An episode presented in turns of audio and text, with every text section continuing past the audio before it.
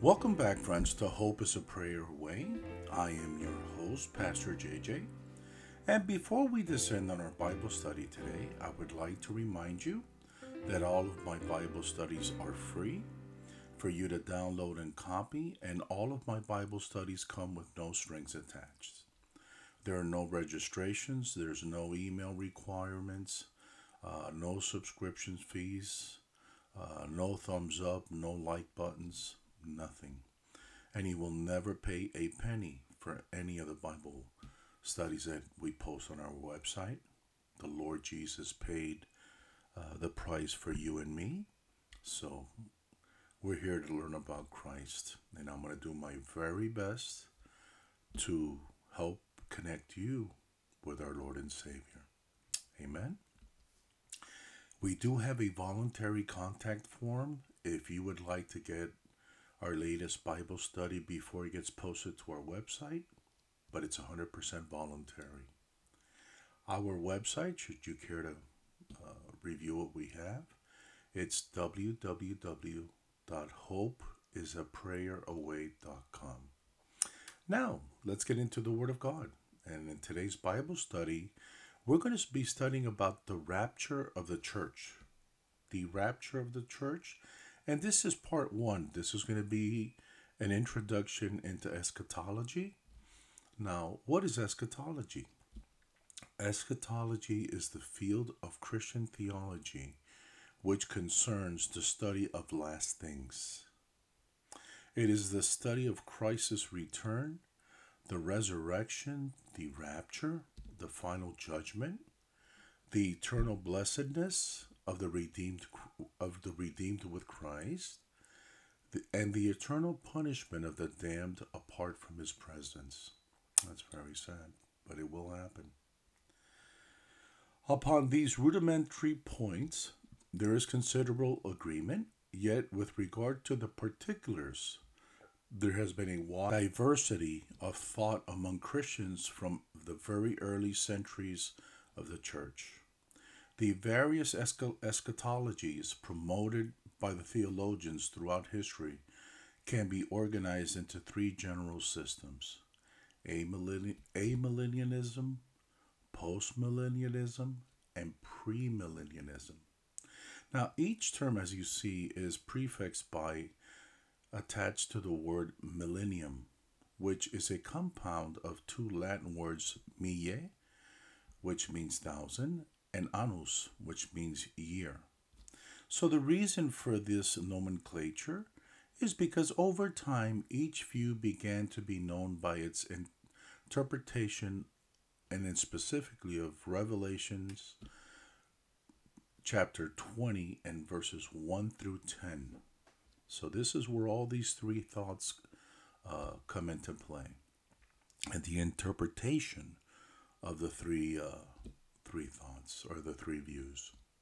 Now, particularly the timing of the return of Christ with reference to the period of a thousand years mentioned therein. So this is where where where the uh, hermeneutics of the Bible come into play, and uh, and we know that the hermeneutics, what it means is in seminary, we're taught to go back and consider everything. What was the language? What were the words that was used? What was common? And uh, and what do these words mean in the Hebrew? What do they mean in the Greek? What do they mean in the Aramaic? So you have to try to put all these puzzles. It's like a puzzle. You try to put it together and you try to see uh, what was what was the context in which things were being said and done. Therefore, amillennialists expect no millennium. The prefix a means no. Postmillennialists believe Christ returns after the millennium. The prefix post means after. And the premillennialists believe Christ returns before the millennium the prefix pre means before. So amillennialism, although a although amillennialists expect no millennial kingdom, this does not mean amillennialists deny a millennium, a millennium entirely, as the terminology may seem to imply. Now, Anthony Hoekema provides a concise amillennial, amillennial interpretation of Revelation 20. Yes, friends, I, I, I, struggled with saying these words in seminary as well. Nothing has changed, so please pray for me. Amillennialists pr- interpret the millennium as descending or as describing the present reign of the souls of the deceased believers in, with Christ in heaven. They understand the binding of Satan as being in effect during the entire period between the first and second coming of Christ, though ending shortly before, the, before Christ's return. They teach that Christ will return after this heavenly reign. Amillennialists believe also that we are presently living in the millennial kingdom, which is characterized by the simultaneous experience of the gospel victory and suffering for the gospel. This obviously indicates that amillennialists interpret the one the 1000 year reign figuratively. Now the gospel is victorious because Satan is bound, rendering him incapable of preventing the spread of the gospel. Yet he is not utterly powerless from persecuting the church. Just before the end, Satan will again be permitted to deceive the nations and persecution will increase dramatically. Christians are awaiting the visible bodily return of Christ. I know I am. Which brings to an end all of their sufferings. Amen. Now, the second coming occurs concurrently with the general resurrection and the public rapture of the church, who immediately returns to earth with Christ. Then Christ, ju- then Christ then judges the world and finally ushers in the eternal state. And poured to amillennialist is understanding is the tension of already and not yet. Christians presently live in an inaugurated kingdom as Christ reigns from heaven, yet they await the kingdom's full realization when Christ reigns on earth eternally. The inaugurated kingdom endures tribulation and suffering, but also victory as the gospel spreads in the consummate kingdom. The new heavens and the new earth will be eternal rest. There will be eternal rest. Another key point of this view is understanding of the Old Testament prophecy especially as interpreted by the New Testament. Amillennialists hold the promise made to Israel, David, and Abraham in the Old Testament and are fulfilled by Jesus Christ and his church during this present age. Since these promises have been fulfilled, no future fulfillment is required. Amillennialists point to the passages which, which teach that the consummation of history occurs at the second coming, with only the eternal state following. Amillennialists believe their interpretation of Revelation 20 as recapitulated in represent the events described in Revelation 19 rather than following it in chronological success. Now, let's look at view number two postmillennialism holds to the view Christ will return after the millennium. And as with amillennialism, the terminology falls short. In a strictly chronological sense, the amillennialist and the postmillennialist agree that Christ's return will be after the millennium. In fact, amillennialists were known as postmillennialists until the 20th century. Postmillennialists generally agree with the amillennial interpretation of Revelation 20. The two agree the millennium is figurative and not a literal thousand year period, and that it is a time in which the gospel is preached throughout the world as Satan is currently bound. They also agree on the general course of events and the end of times. When Jesus comes, then the general physical resurrection of the righteous and the wicked occurs, followed by the final judgment and culminating with the new heavens and the new earth. Now, what distinguishes the postmillennialism and from the amillennialism is, is not the timing of the second coming in relation to the millennium, but the nature of the millennium. Whereas amillennialists expect the church to experience both victory and suffering simultaneously until the second coming, postmillennialists maintain a gradual end to much of the church's suffering before Christ's return.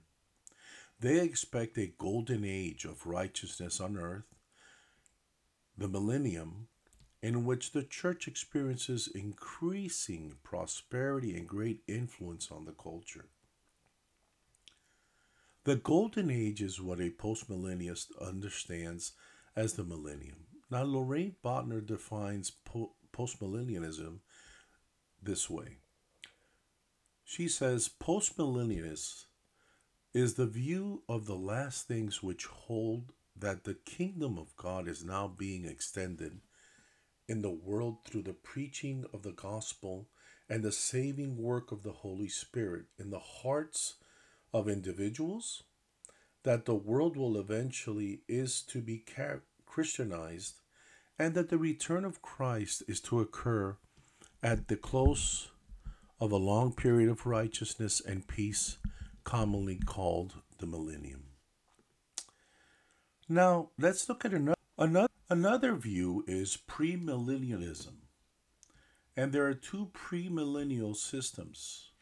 There is historic premillennial, and then there's dispensational premillennialism.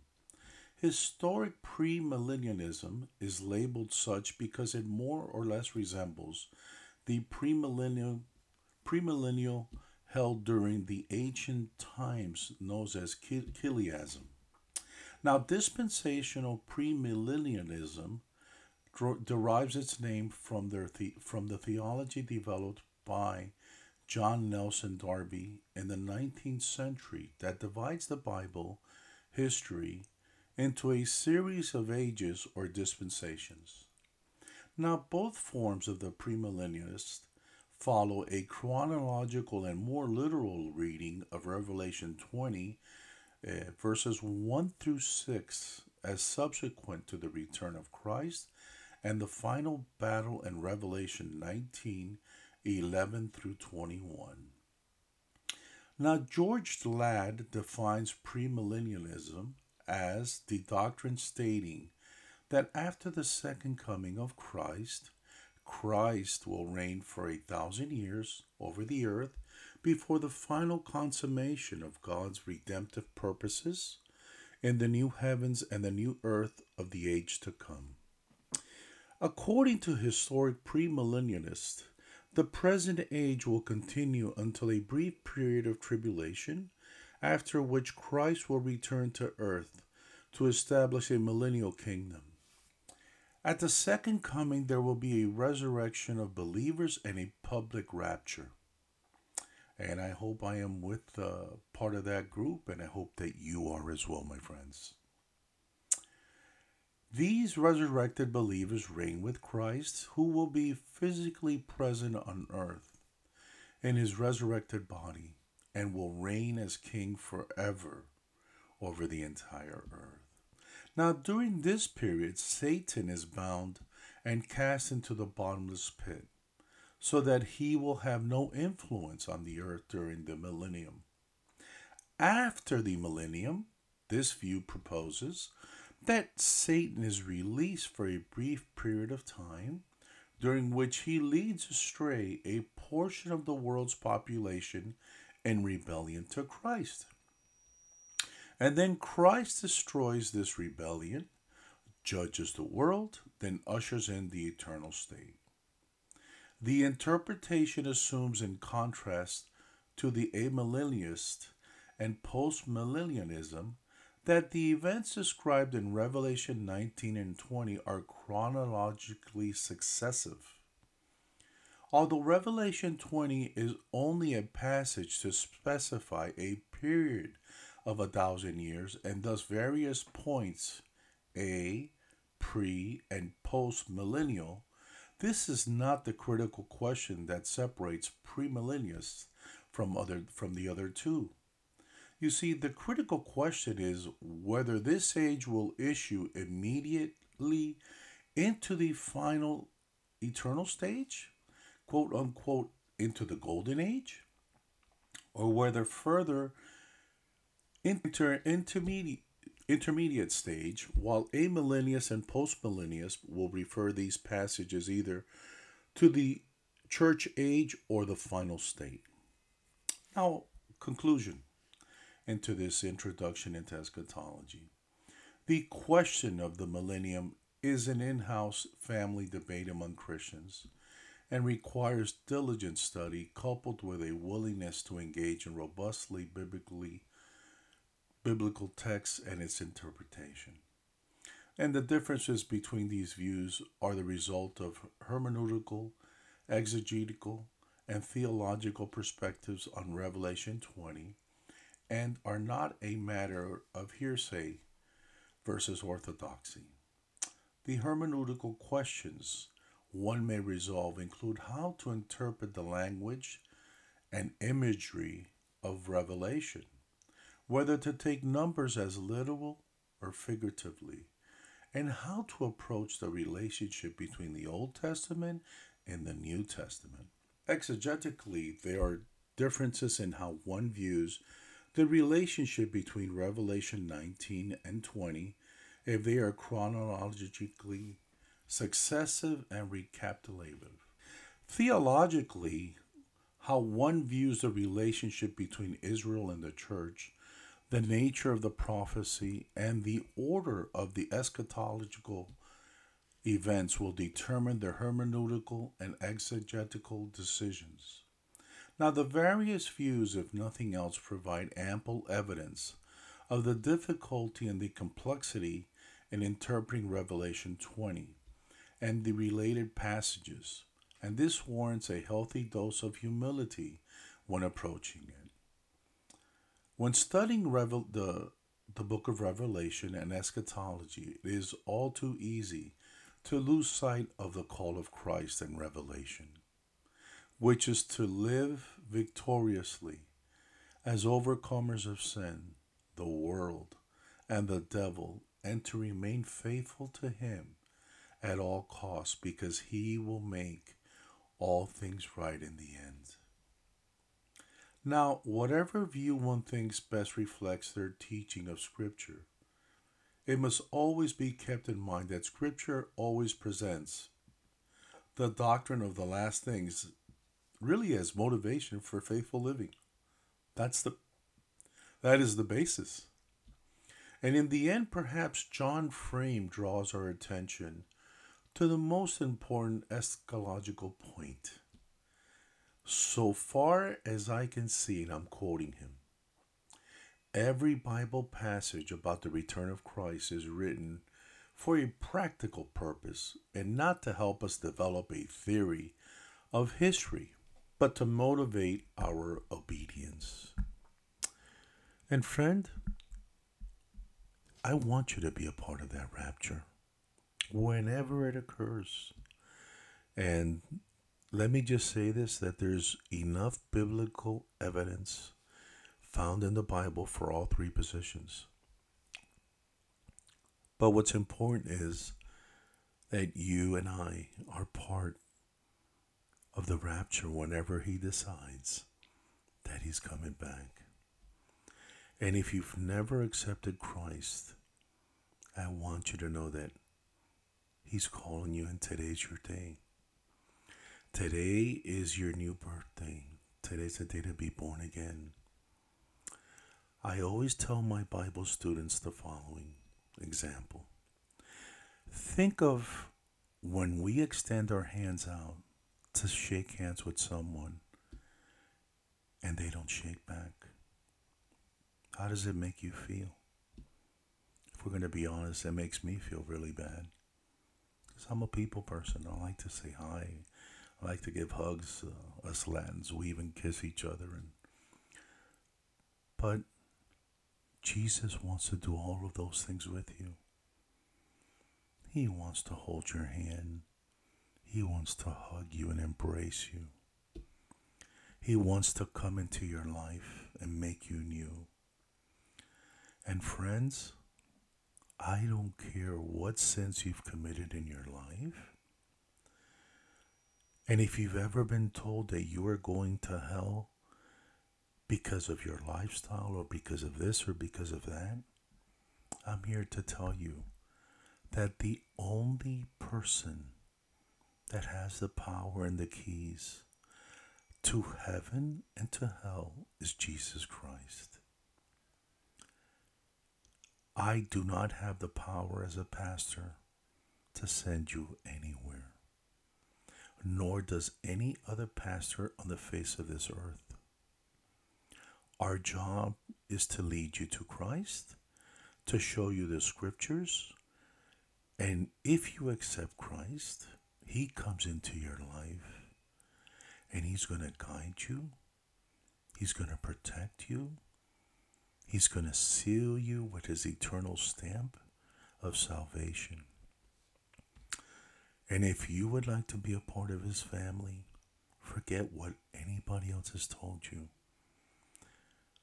Follow me in this prayer, and I assure you that Christ is going to come into your heart and into your life, and He's going to make you new, friends. Heavenly Father, I come before your throne. I ask you for forgiveness of all of my sins. Father, this day I want to shake hands with you. Please come into my heart. Please come into my life. Make me new. Forgive me of all of my sins. I want to make you my Lord and my Savior. I want to spend eternity with you. I want to be a part of the church when it gets raptured by you. I want you to guide me and love me and, and be with me, Father, every day. Speak to me, Lord. Thank you, Father, for the sacrifice you made for me on Calvary, for you had me in mind as you were being crucified. And this day, my Lord, I accept you as my Lord and my Savior. In Jesus' name, amen and amen. And friends, if you if you said that prayer with me, I do believe that you are born again. I encourage you to find a good Bible teaching and preaching church. Grow in God. You don't have to buy a million books, just buy the Bible. And look for the answers to life. I assure you, there's no book that any pastor has written that's better than the Bible. All you have to do is your due diligence and, and, and, and get in there and dig and ask the Lord to help you and guide you. And you're going to find all the answers to whatever questions you have. And if you have questions that you can't find, send me an email. I'll shoot you back. Hey, look at this, look at that. And you don't have to give me your name, but I would like to help you in your growth with Christ. If you need me, I'm here. I want to close out this podcast like I do every one of them. And there was a pastor by the name of John H. Osteen. And he would close out all of his TV sermons with the following phrase, which I believe it to be the best. I've never heard a better phrase. So I say this in honor to him, for my wife and I enjoyed him so much. Keep Jesus first place in your life, and he will take you places that you've never dreamed of. Amen. friends, thank you for your time and the privilege of being able to share Christ with you. I look forward to talking with you tomorrow. Our po- podcast is broadcast at 10 a.m. Eastern Standard Time. Thank you and God bless you.